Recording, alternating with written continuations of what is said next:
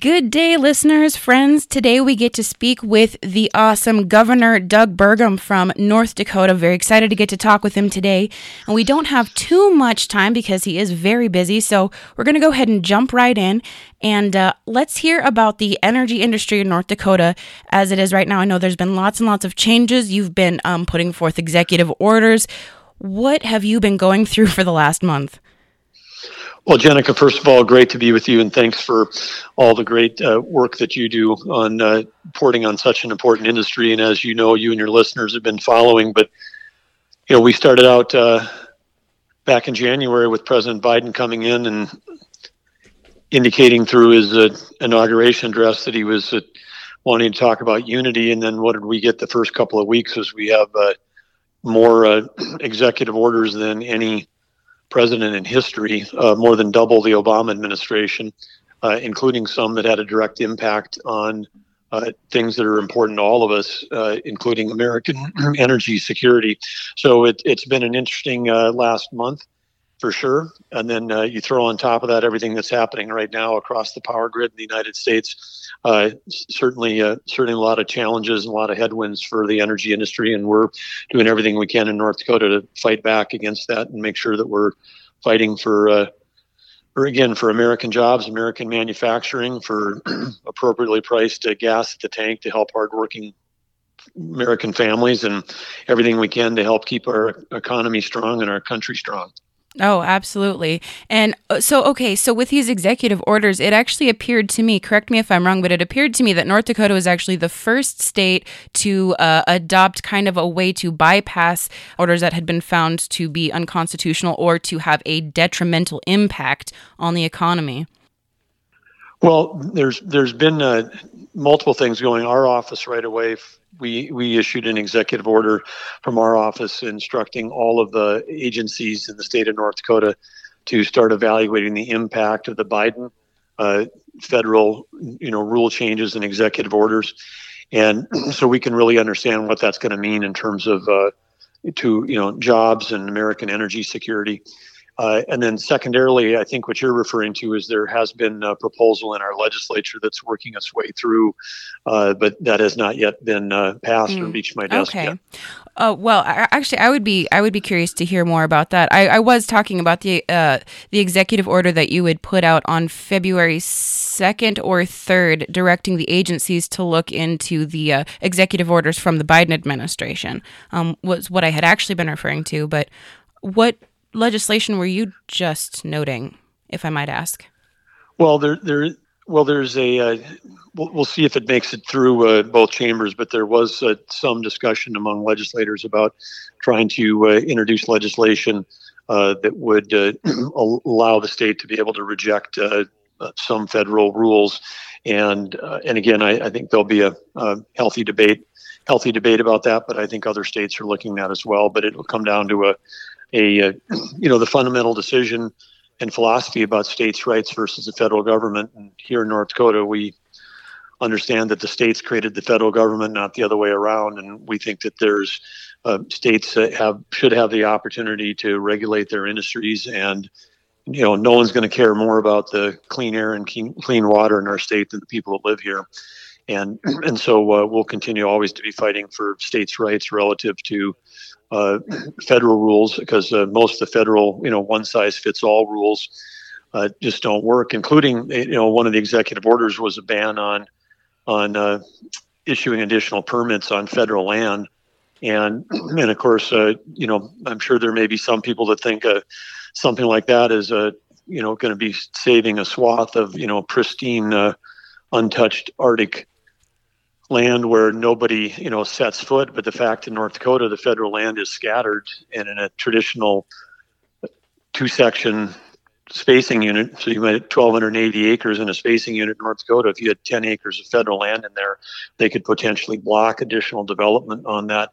And uh, you know we think we know for north dakota that that represents uh, tens of thousands of jobs and hundreds of millions of dollars of of tax revenue, and that tax revenue, of course, goes to pay for roads and schools and hospitals and all the things that uh, that we all essential infrastructure that we need in our state. So you know we're going to make sure that we're fighting hard against uh, federal overreach in cases like this where it has an impact on private mineral owners, private landowners, uh, and you know communities in the state. Well, and that'll be a really interesting uh, discussion to hear. I was actually wondering if there might be anything coming about. So, just to make sure, just to uh, clarify, make sure I, ha- I, have this right. Essentially, what what you're waiting to to see, what the co- conversation that's waiting to come, is not specifically about the executive orders, but uh, federal overreach in general and the sovereignty of the state itself. Yeah. Well, both of those things. I mean, I think the general category is uh, the federal overreach, but specifically, we're going to be examining each of the each of the federal uh, executive orders from the Biden administration and trying to assess the impact of each of them, so we can be, um, you know, articulate and precise and help educate the administration about the uh, perhaps the uh, unintended effects of of some of these some of these orders. Because if if they're all couched under the idea that that somehow uh, shutting down the American energy industry is going to help emissions. That's uh, also a policy that doesn't work because nobody produces energy cleaner and more efficiently than than the American energy industry. And so if we, you know, are shutting down whether it's a you know baseload electric production or oil and gas in our country, you know, we're we're just pushing. Uh, it's not going to reduce the demand for for uh, energy in our country. It just pushes those sources offshore to to uh, foreign sources uh, who wouldn't be producing that energy as cleanly as we are. And, you know, we've been fighting really since World War II as a country to achieve energy independence and energy security. And we finally achieved that uh, under the previous White House administration. And when we uh, uh, achieved that under President Trump and we finally were in a position for the first time in my lifetime where we could sell energy to our friends and allies versus buy it from our enemies. Uh, which you know again creates incredible energy security and uh, geopolitical security for our country and saves the lives of soldiers that we've been sending to the Middle East for the last 30 or 40 years. We finally get to that point, and then in the first weeks of the Biden administration, we reverse that course and start uh, putting out executive orders uh, things that haven't even been vetted through, you know, Congress or having hearings, just executive orders to start, you know, shutting down uh, our energy industry here. And and again, this is uh, not only bad for the economy and bad for for the U.S. in terms of our own uh, national security. It's also bad for emissions because pushing those energy production to foreign sources and then having to ship that energy to the United States is uh, bad bad for global emissions. So I don't see any element of this that makes sense uh, on any agenda uh, if you actually look at the facts. Right. Um, well, and, and a lot a lot of it really has changed and come to a standstill too. The the Keystone XL pipeline that's still at a standstill. Am I correct? Well, yes. This is another thing which I think should be uh, you know chilling to all Americans in every industry, not just uh, not just the energy industry, but the attack against uh, legally permitted infrastructure uh, is going to ha- make it very difficult to raise capital. I mean, imagine if you're you know you're on uh, Wall Street and you're raising bonds to build uh, infrastructure, or you're a company and you're trying to sell stock uh, to investors because you've got a plan on how you're going to build out essential infrastructure. And then in your risk disclosures, you have to say, well, these are the risks that we know that we face. Uh, we've we've overcome all of those. We're we've got a project, uh, you know, say like the Dakota Access Pipeline that's up and running uh, and operating safely and among the uh, the you know the most technologically advanced pipelines in the country and then you have the opportunity to face you know action from administration that could shut it down after it's actually up and running. I mean, I don't know how how we you know aggregate and put capital together for future infrastructure projects of any kind. You know, and maybe today it's a pipeline, but tomorrow maybe somebody decides they don't want a road or a railroad or an airport, uh, and then they're they, they end up blocking it after the thing is actually up and running. And so, so uh, whether it's Keystone or Dakota Access, I think again, uh, the the uh, ideological interference with legally permitted uh, infrastructure projects is again a that's a scary for the future of our uh, for our country, well beyond you know, well beyond even just the energy industry. Oh, absolutely. I'm sure there are many, many people that would, of course, agree with that. Um, I know that you'd mentioned it towards the beginning, too, with the recent weather and climate changes. Do you think that that's kind of highlighted any of the reasons for needing to keep our energy industry strong? Why we might need to look into, you know, re-look into the reopening of the Keystone XL pipeline. Uh, maybe have other states look into what you've been doing to make sure that the Dakota Access Pipeline stays open. I'm sure there's many people happy, thankful for that. Do you think that there might be changes based on what has been going on this last week? Well, I, I certainly think that what's happened in the last week and what's happening yet today is a wake-up call for our country. If you are going to have uh, you know political interference in in markets, uh, like we've seen uh, with the subsidies that have been given to uh, intermittent uh, energy sources, uh, versus the and then the attack and the additional costs and regulations put on on what is would be considered the base load, what we need for times like this uh, the, base load electrical power that is that's you know sustainable and dispatchable and predictable in all weather conditions. Uh, you know, we've really got a set of policies which is set us up. I mean, as the wealthiest.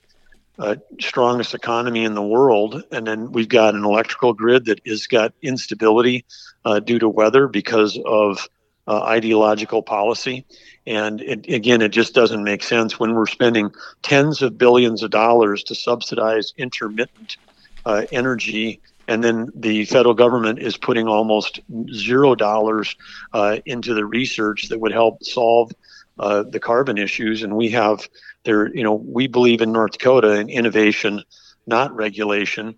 And if you're trying to regulate industries uh, like the baseload power industry, if you're trying to regulate that out of business, uh, again, uh, thinking that you're going to do that to save emissions, what you're actually doing is, you know, again, putting at risk uh, Americans uh, during times like this.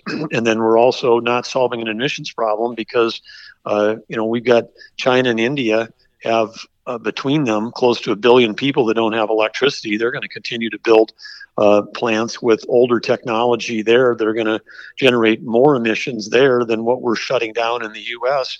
And so we've actually gained nothing on the emissions front. Where if we were investing in the R&D, and we're very close with carbon sequestration, the ability to take carbon right now is i mean i think uh, you know every school kid thinks that carbon is the devil element on the periodic table when carbon is a key component of life. We know that carbon can be used in advanced uh, advanced material science. Uh, we know that carbon, uh, if a pure stream of it's pumped into a greenhouse, that plants can grow 30% or more faster. And so, if we want to feed the world and solve the carbon problem, what we really need is innovation. And in North Dakota, we're investing in private and private public partnerships around these ideas around around uh, carbon into greenhouses. We're investing in one of the largest carbon sequestration projects in the country. Uh, there's another one announced yesterday related to that, and so there is a, a lot of opportunity for us to solve emissions problems through innovation.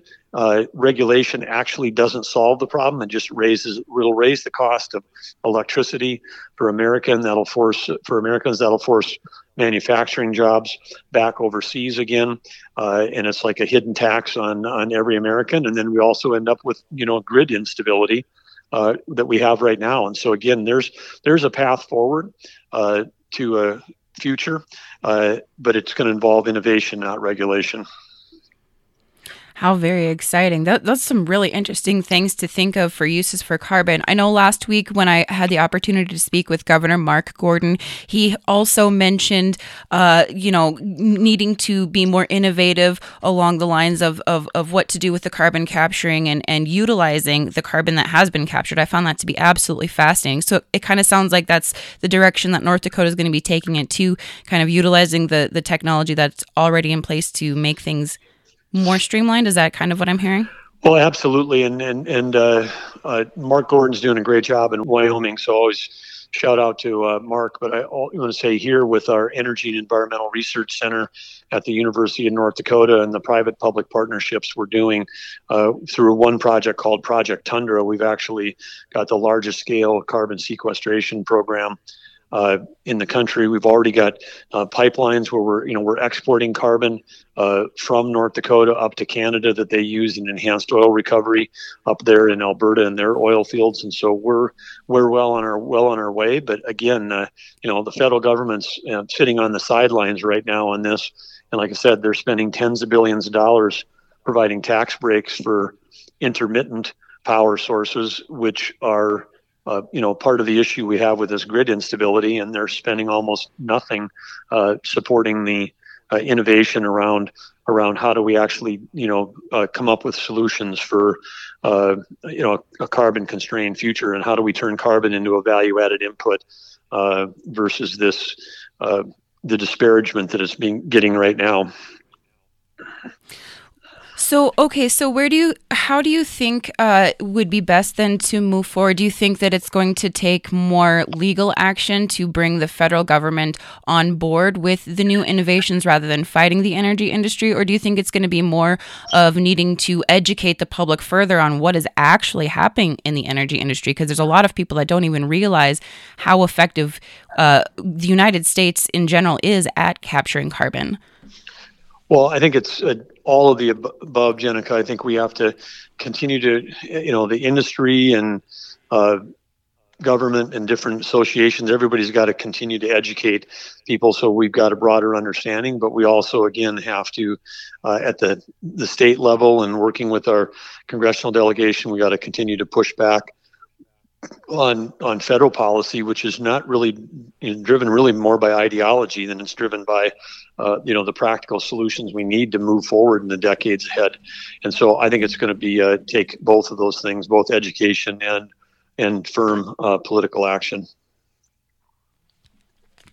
Yeah, it definitely doesn't sound like a terribly easy easy road ahead. Lots of lots of things that could potentially go one way or another. Um, out of curiosity, I know that I'd seen that there were uh, what 13 or 14 different states now that were looking at banding together against the implementation of these executive orders that have been so detrimental already to the energy industry. Do you see any options or uh, a chance of any kind of a class action suit against President Biden at this time, or do you think that's kind of just not not really on the table yet. What how how what is the temperature? Do you think?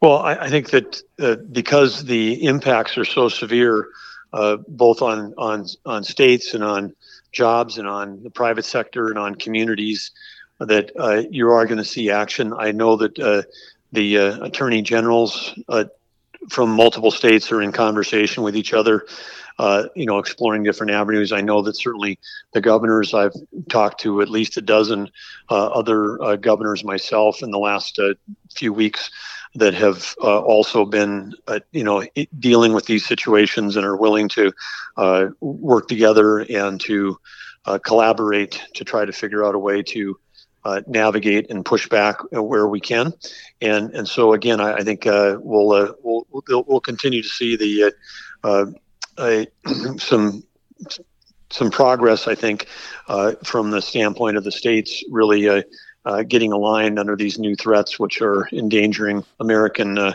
energy security and they're endangering the jobs in our states, and they're they're also uh, impacting uh, all of the you know again the hardworking Americans that that you know have to get in their car and commute every day. So we got a lot of lot of positive things we can keep fighting for, and I'm confident that uh, we're going to uh, represent our states well in this battle. Sounds like this is going to remain a very big and important issue, something that everyone should probably be keeping an eye on. I do not envy your position, but um, I'm I'm glad that there's some good leadership. It's wonderful to see good leadership, and it's wonderful to see uh, you know leadership from the different states banding together. Is there anything that you would like to add that you think would be important or pertinent that people should hear about or know? No, I think uh, I think we've covered it all, Genneca.